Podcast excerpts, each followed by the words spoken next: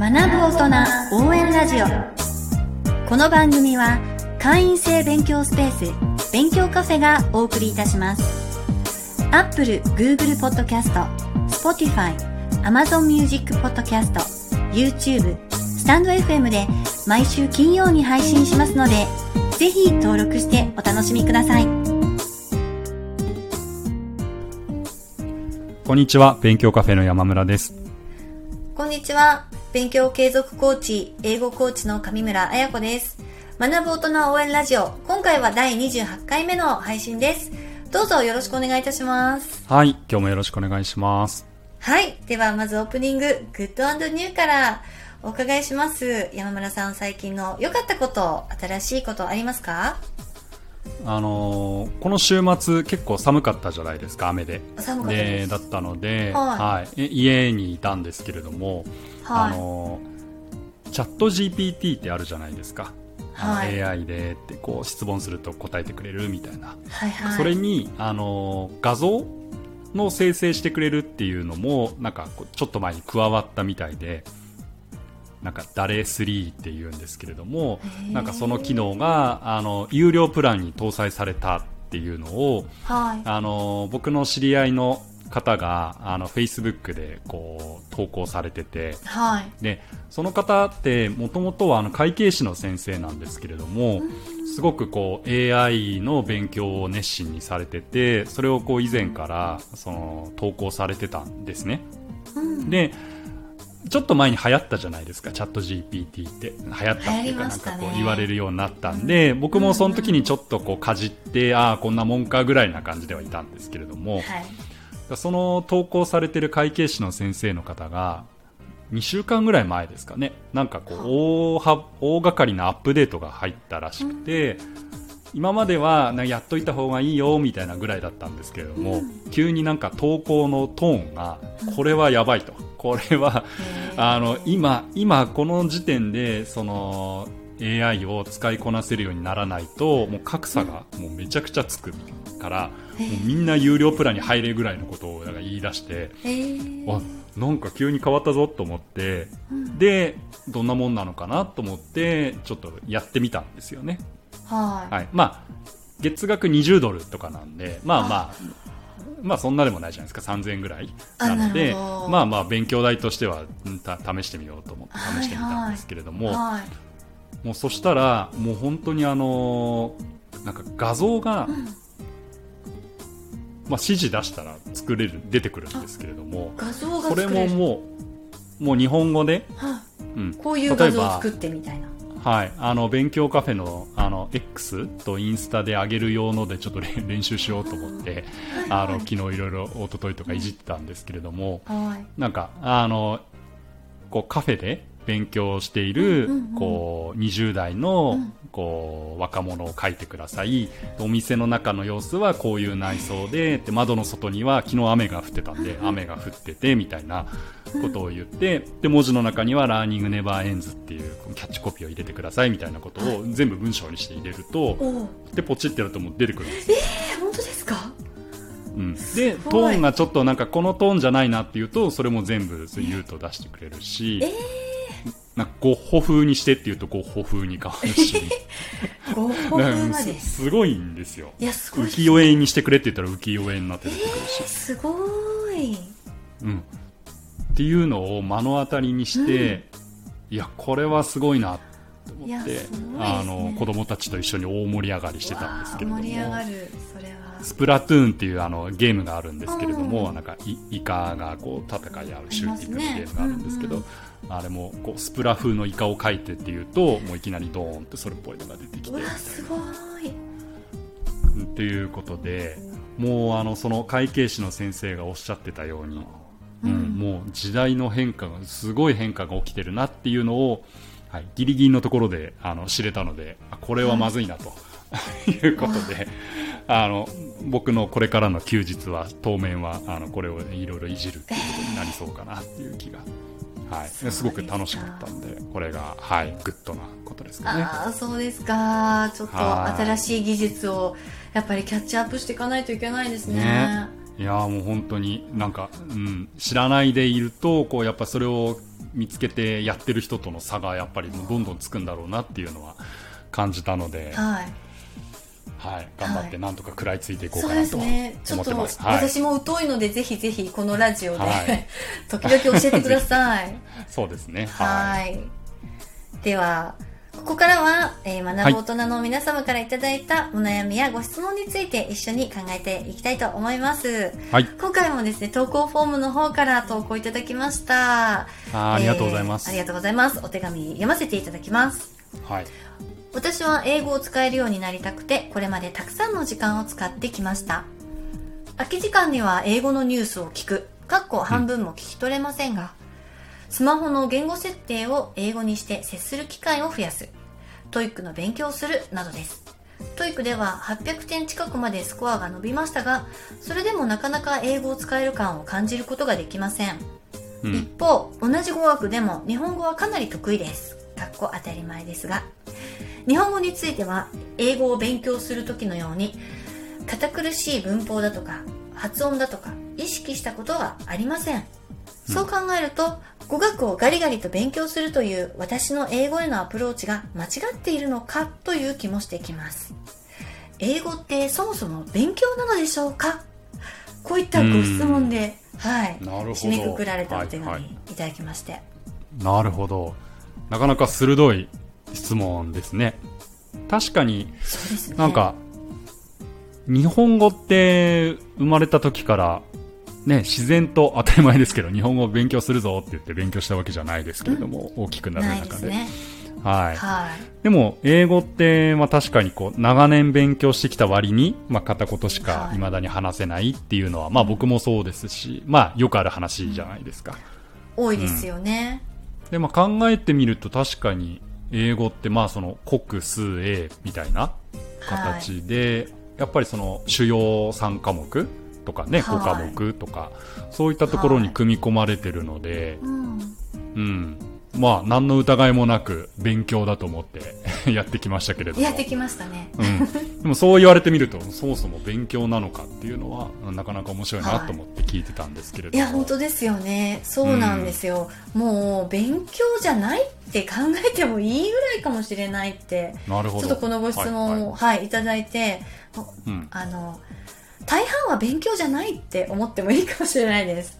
うんうんうん、勉強じゃないとすると何なんですか勉強じゃね、ないとすると、うんなんかもう本当になんか、えっ、と、生きていくスキルですとか、生きていくために必要な、まあ、体を動かすこととか、まあうん結構スポーツに似てるなって私は思ってるんですよ、英語って。なるほど。はい。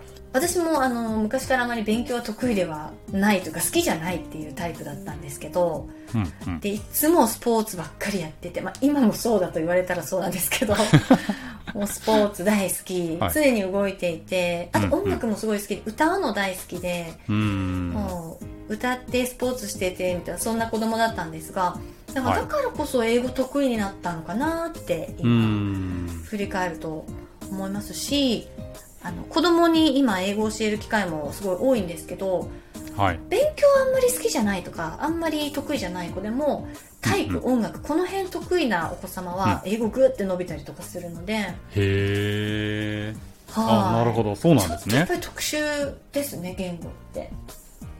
うんうんうんうん。じゃあなんか運動に近いやっぱ要素があるんですかね、あると思います、うん。あの、まあ、声を発するのが言語なので、うん。まあ、声帯とか口の周りの筋肉を動かしたりうん。この辺はもうやっぱ筋肉コントロールってスポーツと通じるものがありますので、うん。すごい似てますよね、あと、えっと、これもスポーツとの共通点なんですけど結構毎日毎日トレーニングしたものが力になっていくっていううん。ところもスポーツとの共通点かなって思っていましてで今日はですねこのお手紙を受けて、あのうんうん2つお話できたらいいなと思っていることがありますはいはいぜひぜひ聞かせてくださいはい。一つはですね、えっ、と、無意識でコントロールをする領域を広げる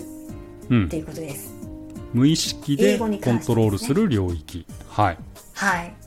あの、日本語を喋るときって何パーセント無意識で話してますか、山村さん。日本語？いやもうほぼ無意識ですよね日本語話す時ってそうですよね。うん文法はこの文法を使ってるとは考えてないですかね。考えたことはないですねはい確かに うんはい。もう本当はほぼ100%無意識でコントロールしうんて日本語は喋れていると。はいはいはい。英語に関してはどうでしょうか？英語喋るとき、どのぐらい無意識、どのぐらいが意識？無意識で出ることがないですよね。まず主語言って次動詞でみたいな。であの単語なんだっけみたいな感じだから、はいはいはい。確かに。無意識率はかなり低そうですね。かなり低いですよね。うん。そうするとやっぱりすっごい時間かかりますよね、喋るときに。そうそうなんですよ。出てこないですからね。出てこないからすっごい悩んで、空白が長くなったり、会話にならないですよね。会話にならないっていう。はいはい。はい。うん。ななので、英語になるとやっぱり無意識率が低いんですが、ここの無意識に操作できる領域を広げるっていうのがすごいあの使える英語力を高めるためには必要であるっていうのが一つ、はい、お伝えしたいなって思っていて、はいあはい。のはい、私はアメリカで4年間過ごして帰ってきたんですけどうん。その時は、えっと、50%ぐらいですかねざっくり。50%無意識で喋れてあとの50%は結構意識的に、あのこの時の、えっと、文法はとかうん。ここは過去形にしたからこっちも過去形とか、うん。うんそういうなんか文法チェッカーみたいなの頭で50%ぐらいは回しながら喋るっていうあ回しながら喋ると、はい。なるほど、はい。はいはいはい。でも半分ぐらいはもう無意識で出てるってことですね。そうですね。半分ぐらい、うん4年間の生活でやっと50%まで無意識レベル上がったぐらいのはい感じはいはいですね、うはい。ん。でまあそこからあの日本に帰ってきてからもずっと毎日英語には触れるようにしてましたので、うあんの話す機会も、まあ、あんまり多くないですけど、まあ、作るようにしてたので、まあ、じわじわとそのパーセンテージが上がってきてる今どうですかね。うん。70%80% ぐらいですかね。うん。無意識領域。はい、うんうんうん。今でも意識はしながら話してます。まあ、これは個人差あるんでしょうけど今回のご質問であっはい。たそのなかなか英語を使える感を感じることができません。TOEIC は800点あるけれどもあはいということでしたけれどもなんか何パーぐらいまでいけばちょっとずつこう、あなんか英語を話す使えてるかもみたいになってくるんですかね。あそうですね。でもあの例えば0から10、20、30って上がっていく、この段階でも感じることは少しはできるとうん、思うんですよやっぱり、はいはいは前い。よりももうちょっと出てくるなとかあ考えずにこれ言えたなとか、うんはい。まあ、40%、50%ぐらいになってくるとだいぶあの実感はできると思うんですが時間はかかるので、うんあの突然その日が来るわけじゃないのでじわじわ来るので、はいはいはい成長は気づきにくいと思います、ああなるほどなるほど、はい、なんか成長カーブってなんかそうですよね、こう最初上がるのはすごくひゆっくり上がってって J カーブとか言いますけどよく。あこうねーはいはい。最初は下積みですごく時間かかるけどある一定のライン超えるとこう成果が出てくるみたいな。あそれあるかもしれないです言語も、うん。ありますねあの今私が教えてる子供たちも、うんうん。もう全く英語喋れないとこから多聴多読をやっていくっていうカリキュラムで、うんうんあの毎日英語を読んでもらって声に出して読んでもらってるんですけど、はい。それをやってると、まあ、最初はなかなか効果感じないんですけど、うんあるタイミングでなんかこう言ったら正解なんじゃないかなって思ってなんとなく言ったものが正しいっていう時が時々出てくるんですよ、うんうんうん。それってもう無意識で言えてて正解っていう。うんなるほど、英語が出てくるようになるんですよ。うん。うん。はい。うん、そうなってくると本人もちょっと成功体験っていうかね。なんかやっぱ通じたとか楽しいってやっぱりなるから。う。ん。そうですね。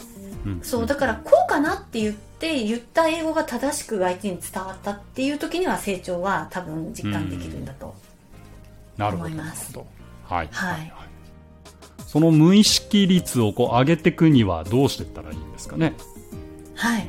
そうですね、このあの無意識にえっ、と英語を話すっていう時にちょっと何をやってるかだけうんうん人間は一体何を無意識にすると英語が喋れるようになるかっていうところだけちょっと分解して、はいご紹介したいんですけどあの英語を話す時にやっている操作って、まず、うんあの必要な語彙を自分の引き出しから引っ張って出します。うんうんそう1ですね、語彙を引っ張ってくる。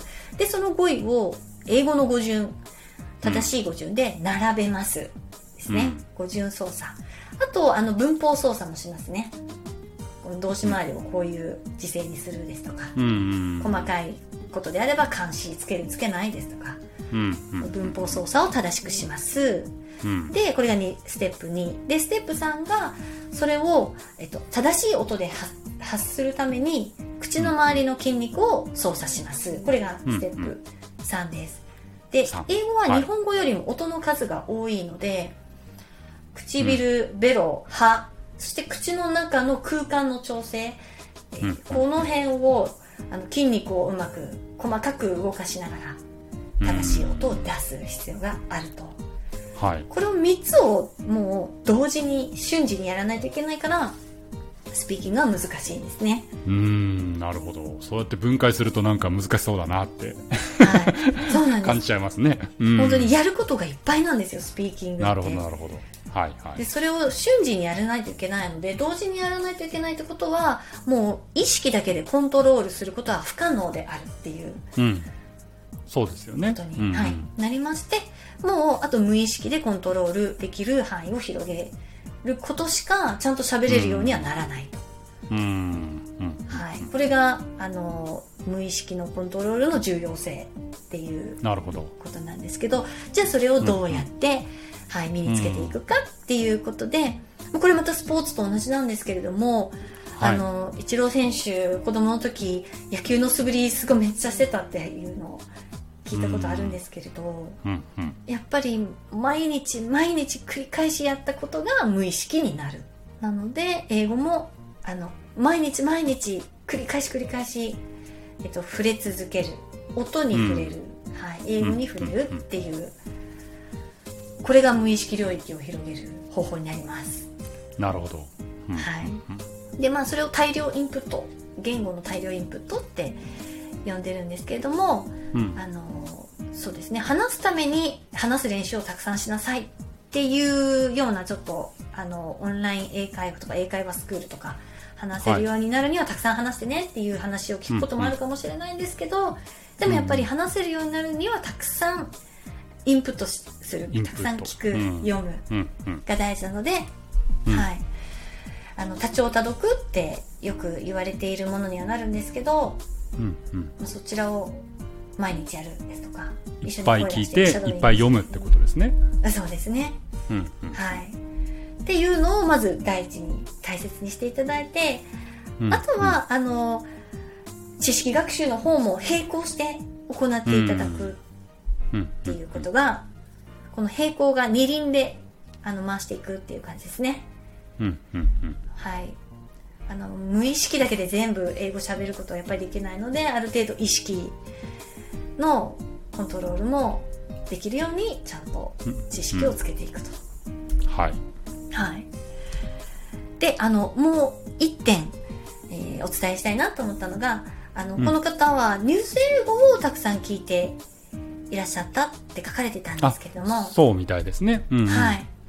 この、あの、毎日聞く大量インプットをするときには、うんあの、うんニュース英語じゃなくって、ぜひ対話型のコンテンツを聞いていただきたいっていうのが、はい。あ二点目なんかに違いがあるんですか？はい、もう、そもそもやっぱりニュース英語の英語と会話英語の英語って、やっぱり結構違うんですよね。うん。はい。まあ、語彙が違うっていうのはもちろんそうなんですけど、よく使う文章の構造が違ったりですとか、あとは、そうですね、あの、物語英語も、やっぱりちょっと会話とは違う、小説的なものっていうのも、うん。実際に喋る時の言葉と結構違うところがまあるので、あ確かに。日本語でもそうですよね。違いますもんねね。やっぱり。はい。うんあとまあ日本語を私たち身につける時も周りの身の回りの対話をたくさん聞いてで対話ができるようになってっていう、まあ確かに。